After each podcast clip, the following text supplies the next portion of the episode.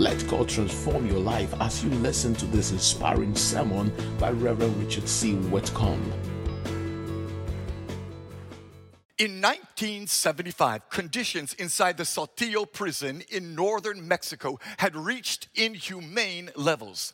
The cells were overcrowded. There wasn't enough food to eat, and beatings and even murder were common occurrences in the prison.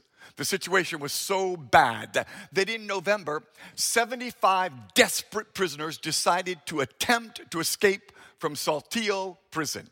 They formed a pact with one another and agreed to work together to dig an underground tunnel that would take them outside the prison to freedom. The group of prisoners worked in secret for six months, digging an escape tunnel. Finally, in April nineteen seventy-six, they estimated that they had dug far enough outside to escape the prison. They began digging up to the surface of the ground, and on April eighteenth, they broke through the surface of the ground. But to their shock and dismay, in spite of their sincere desire to be free, they discovered too late that they were sincerely wrong in their escape.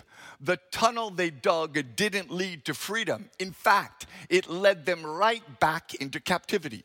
For when they climbed up out of their tunnel, they discovered that they had actually arrived inside the courtroom of the local court. Their tunnel to freedom had a wrong destination, and all seventy-five prisoners were quickly captured and returned to prison.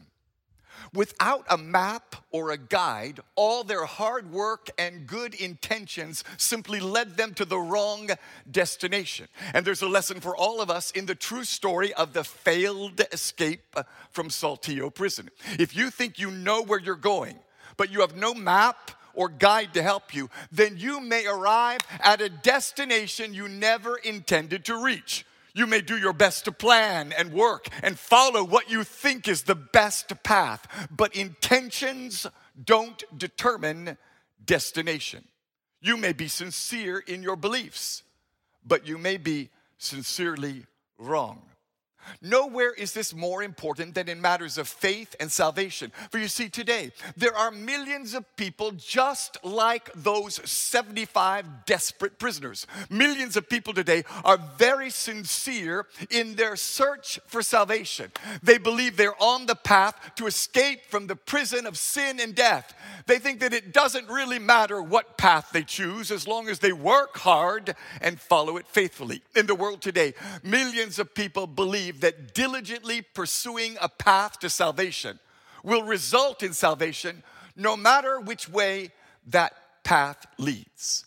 But the reality is quite different. The Bible makes it clear that there is only one way out of the prison of death and sin. There's only one way that leads to eternal life. There may be many different types of faith and many different types of religion in the world, but only one can lead us to eternal life. That's the powerful truth in our sermon today. We're going to discover the bold claim of Jesus Christ written in the Bible. The claim that Jesus is the only way to salvation.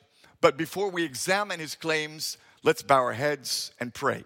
Almighty and everlasting Father, we thank you for gathering us around the world today in your presence to study your word. Teach us, give us divine revelation. Send down the spirit of light and truth to pierce our hearts that we might know the truth and know the only way to salvation. We submit to you now. We bind every voice of the devil that would come to deceive or disturb or distract us. And in the name of the Lord Jesus, I loose the spirit of the living God, the spirit of light and life, to penetrate our hearts and take us closer to you. We thank you by faith in Jesus' name. And everybody said, amen. I invite you to take a moment and join your faith with mine right now. Put your hand on your chest and pray after me. Lord Jesus, speak to my heart, change my life, manifest your glory in me. In Jesus' name, Amen and amen. Well, hello, everyone, and welcome to Truth for Today. It's great to have you here with me as we study God's Word together. Each week, we have people joining us from all over the world, all across Africa, from the Middle East, the United States, Europe, and the Pacific region. So I'd like to just take a moment and say welcome to everyone from around the world, wherever you are right now. I trust that the truth of God's Word and the power of His Holy Spirit will minister to you. If you would, just take a moment and type a comment on Facebook or on YouTube or wherever you're watching from, and let us know where you're located as the Spirit of God locates you today. Well, you've chosen a great day to join me as we're in the second week of our sermon series, Is That in the Bible? Throughout this series, we're taking a deeper look into God's Word, and I want to challenge everyone throughout this month to have a living Word encounter and get into God's Word like never before. Read the Bible, memorize the Scriptures, meditate on God's Word, and join me each week as we ask, is that in the Bible? We began this series last week by discovering the truth that the Bible is our sole foundation for anything and everything we believe and practice as Christians. If it's in the Bible, it's our standard. And it's vital that we continually remind ourselves of this truth, because today there are a lot of strange and wrong and weird doctrines running through the world and even in the church. The Bible tells us that in the end times, in the last days, people will be deceived as never before. And we see this happening all around us today. People accept all kinds of strange ideas and popular sayings as if they are the truth. And rather than checking to see what God says in the Bible, people seem more interested in following ideas that make them feel good. That's why it's common today to hear people say, well, it doesn't matter what you believe as long as you're sincere. Many people believe that all roads lead to heaven and that all religions can help you find God as long as you're sincere in your search. But is that in the Bible? Well, to help us discover the truth today, we've prepared sermon notes. You can download the sermon notes and the daily devotional from my website and all my social media platforms. So go ahead, take out your sermon notes now and follow along with me as we examine three things to consider about Jesus Christ. And there at the top of your notes is our scripture text for today. It's one simple statement from Jesus found in John fourteen six. It's on your notes. It's on the screen ahead of you. But I believe God's word has the most impact when it's in our hearts and on our lips. So I'm going to ask you to join me and read this verse out loud together. Are you ready? Let's read it like we mean it. Here we go. Three, two, one, go. Jesus told him, I am the way, the truth, and the life. No one can come to the Father except through me. May the Lord bless the reading of his word to your heart today in Jesus' name. If you believe it, say amen. Listen, friends, Jesus comes out and makes a very bold statement in John fourteen six. To anyone who's unsure, to anyone who doubts, to anyone who's waffling, Jesus brings the sharp sword of his truth. There's no middle ground. There's no other option. There's no other way. Jesus said, I am the way, the truth, and the life. No one, no man, no woman, no Muslim, no Jew, no Hindu, no Buddhist, no pagan, no atheist, no one can come to God the Father except through Jesus Christ. And in the face of that bold, unequivocal statement, we're all faced with a choice. Do you believe Jesus or not? For Jesus separates all of mankind into two groups. You either believe him or you don't. There's no middle ground. There's no third way. Either he is who he says he is, or he's a liar. So let's take a moment today to consider Jesus Christ. Is he who he says he is? Was he a good man who presented one possible option of a way to God? Or is he, as he claims, the only way to heaven? And here's the first thing you need to consider about Jesus. Consider the claims of Jesus. I believe in an intelligent gospel. I'm not afraid to put the doctrines and the truths of the Bible up for cross-examination. I'm willing to put the claims of Jesus up against any other claims. I'm willing to put the claims of Jesus up against the claims of Mohammed or Buddha or Confucius or anyone else. Because if you claim to have a system of faith that will save a soul, you must be willing to have those claims examined. If you claim that you possess the truth, you must be willing to allow others to question your truth. If you propose a solution for mankind, then you should be willing to discuss the proposal. Any group or any religion that wants to force their faith on you by gunpoint is a false religion. Any religion that holds innocent people hostage and forces them by guns uh, to recite religious statements is a counterfeit religion. See, Christianity is more than just a spiritual experience. It's more than just an encounter with the supernatural. It's more than a dream or a vision in the desert. It's more than just chanting and praying and giving alms and going through religious ceremonies and rituals. It involves all that, but it's also a reasoned, intelligent, morally defendable system of beliefs that stands up to the test and challenges of the most discerning examination. And the basis for our faith begins with the claims of Jesus Christ about himself. And the fact is, Jesus repeatedly claimed about himself that he was the only one who could bring men to God the Father. We already saw his claim in John fourteen six that he's the only way to God. But listen to the words of Jesus in Matthew eleven twenty-seven. Here, he repeats his claim to be the only way to the Father. Jesus said, "My Father has entrusted everything to me." Somebody say everything. "No one truly knows the Son except the Father, and no one truly knows the Father except the Son and those to whom the Son chooses to reveal him."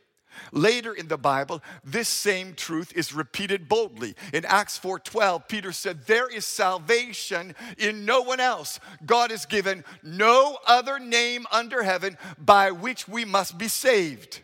It's only the name of Jesus. So the Bible makes it clear, God has not given any other name for salvation. There's no other person, no other Savior, no other religion that can bring us to God. There's only one way, and that is God's own Son, Jesus Christ. And when you consider the claims of Jesus Christ, you can come to only one conclusion. Jesus is either a liar or a lunatic, or Jesus is the Lord. See, some people say, well, Jesus was a good man, but he's not the Savior. He's not God. He came to live a life that would show us all an example of how to live, but that's all.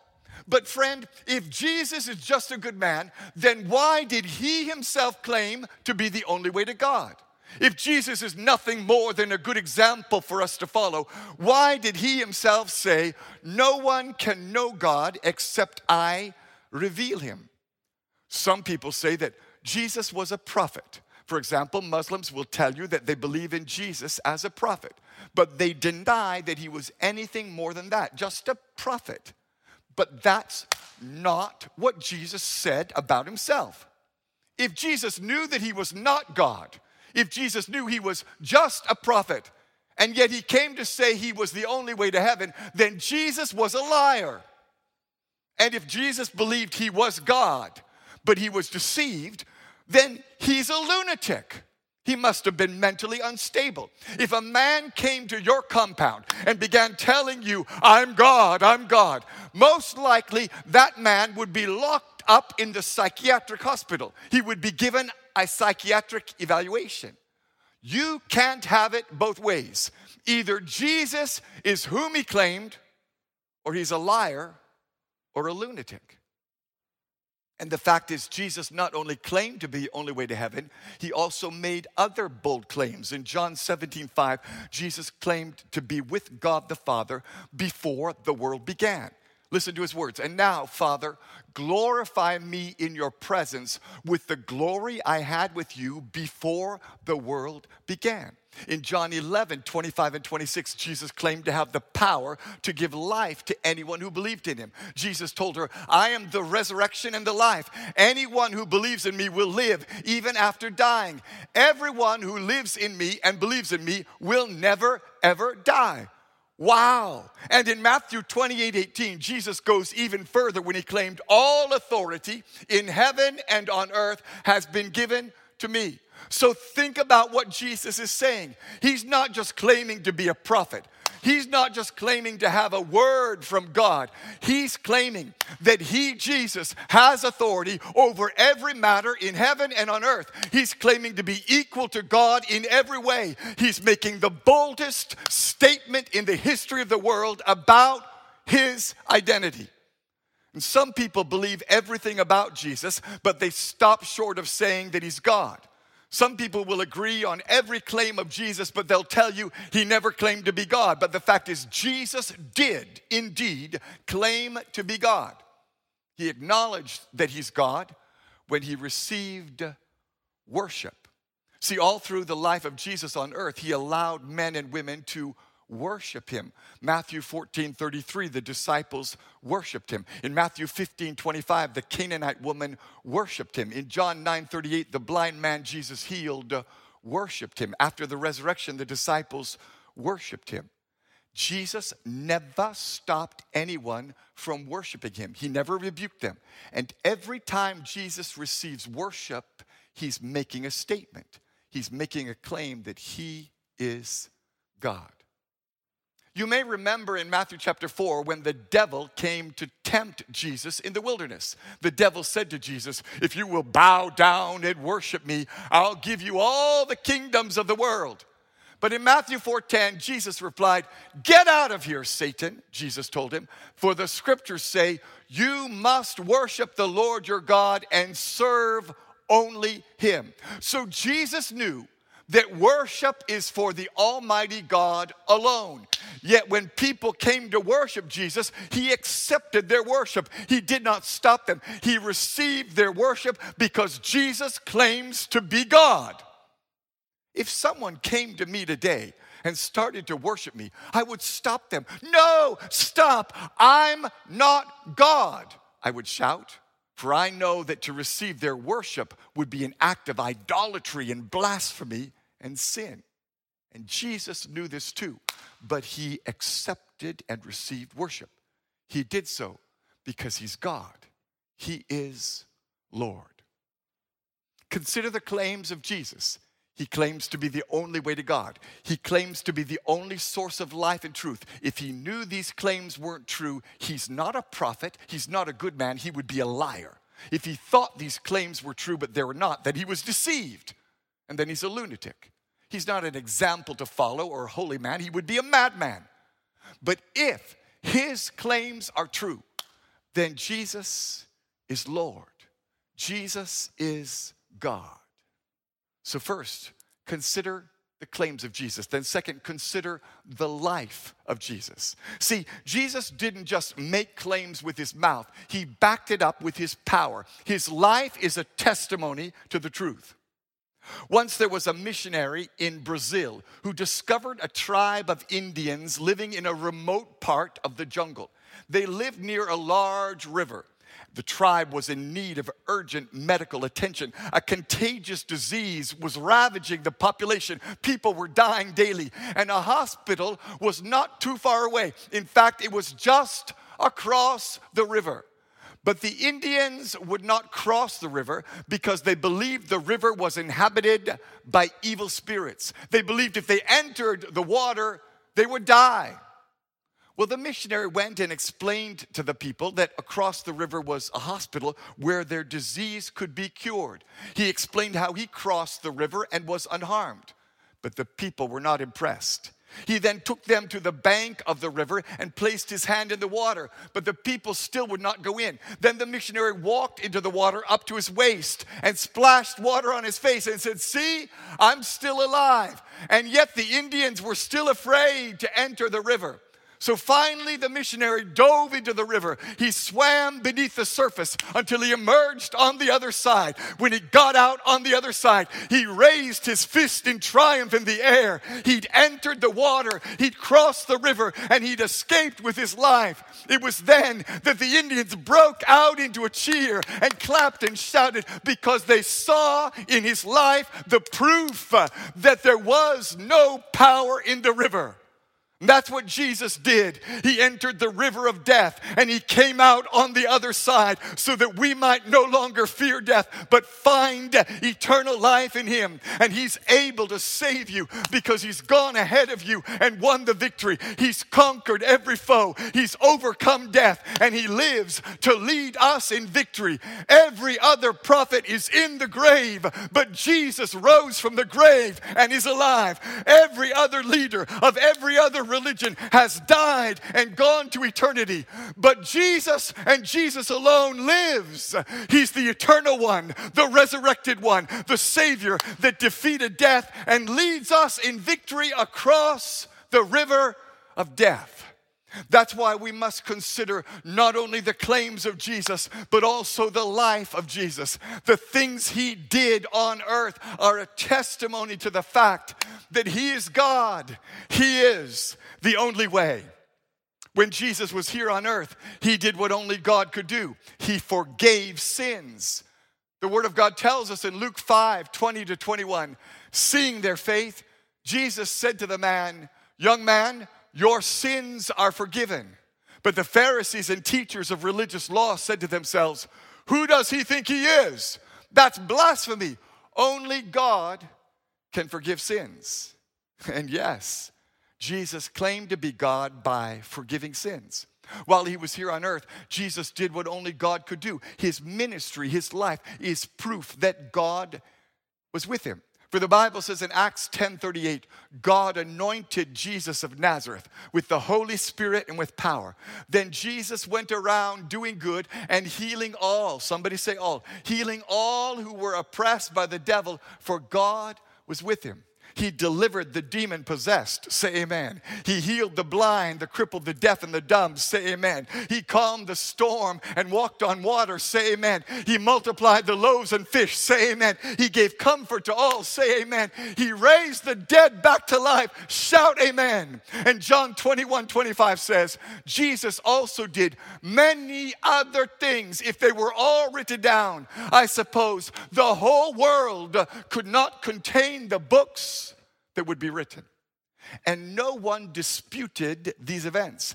Even the enemies of Jesus did not deny his miracles. Even the Romans did not convict him and sentence him for making false claims. No, Pilate didn't deny his miracles. Herod didn't deny his miracles. The disciples who followed him were eyewitnesses to these events. They wrote them down. They lived with Jesus. And if anyone had the opportunity to see if Jesus was a hypocrite or not, it was the disciples. Yet all of them believed in him. Even Judas, who betrayed him, did not dispute the miracles of Jesus. Even Judas did not contradict the claims of Jesus. Even Judas did not deny what Jesus said.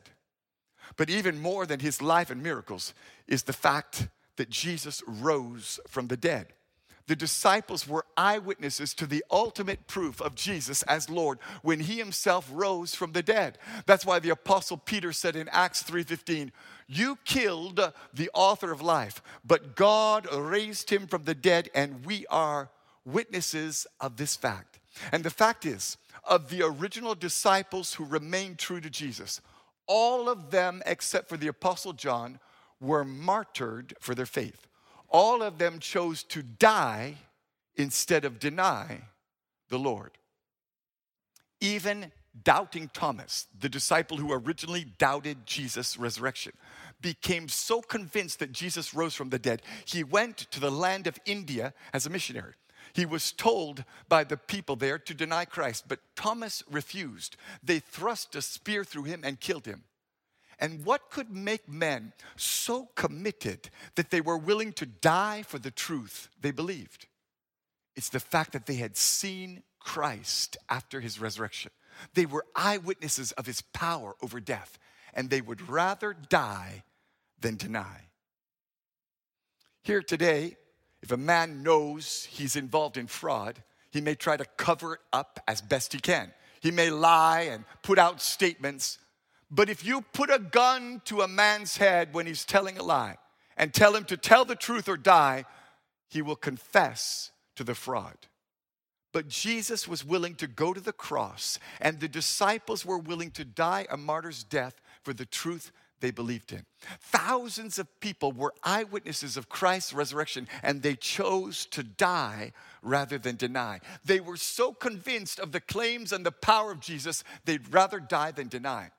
This is what sets Jesus apart and makes him unique. This is what separates Christianity from every other religion. This is what gives irrefutable evidence to Christ's claims. He rose from the dead. Every other religious leader who has ever lived is buried and has a grave.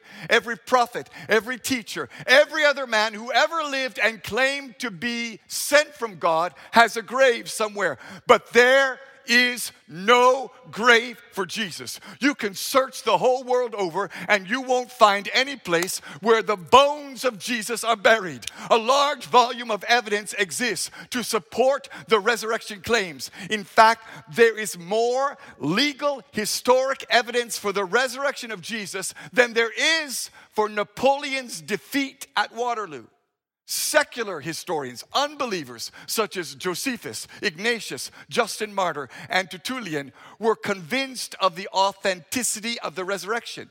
Their writings validate the accounts of the gospel writers. In addition, other first and second century historians, including Cornelius Tacitus, Suetonius, Plinius Secundus, and Lysian of Samosata, acknowledge the impact the resurrection had on the people of the time. See, some today say, well, Jesus didn't really rise from the dead. His disciples stole his body. But the fact is, Roman soldiers were closely guarding the tomb where Jesus' body was laid. An enormous boulder sealed the grave's entrance. The Roman guard, which usually composed of sixteen members, would have made it impossible for the disciples, fishermen, to steal the body. And if the disciples stole Christ's body, why didn't the Roman soldiers arrest them? After all, it was a crime to break the seal of the Roman Empire that was placed on the tomb. But Rome and Pilate and the soldiers made no attempt to prosecute the disciples because everyone knew they did not steal the body. Some people today say that, well, Jesus didn't die, he only fainted on the cross. Jehovah's Witnesses say that Jesus simply swooned or went unconscious, but he didn't die. But the fact is, the guards and the stone would have stopped Jesus from escaping. If he fainted on the cross and was put in the tomb, and then the stone was rolled and the guards were there, after being beaten and flagellated, hung on a cross for six hours, pierced by the spear of his executioners to confirm his death, and wrapped in a hundred pounds of linen and spices, Jesus could not have recovered to roll away the stone and conquer the guards and appear radiantly to his disciples. The Jewish leaders of the day could easily have stopped Christianity from the very beginning if they could have produced a body. But the Jewish leaders could not stop the disciples because there was no body, no corpse. In fact, the Jews would have paid a huge sum of money to anyone, anyone who could produce the corpse of Jesus Christ. If you knew the location, you could have demanded millions to divulge the whereabouts. But no one did. No one. Because there was no body. Over five hundred witnesses saw Jesus after he rose from the dead. And it's this very fact that gave the church its powerful start. It's this very fact that is the reason why Christianity is the largest religion in the world today. It's the fact of the resurrection of Jesus that sets Christianity apart from every other religion. It's the only explanation for the transformation of the lives of the disciples. When Christ was crucified, the disciples ran and hid. But when they saw him after the resurrection, something changed in them.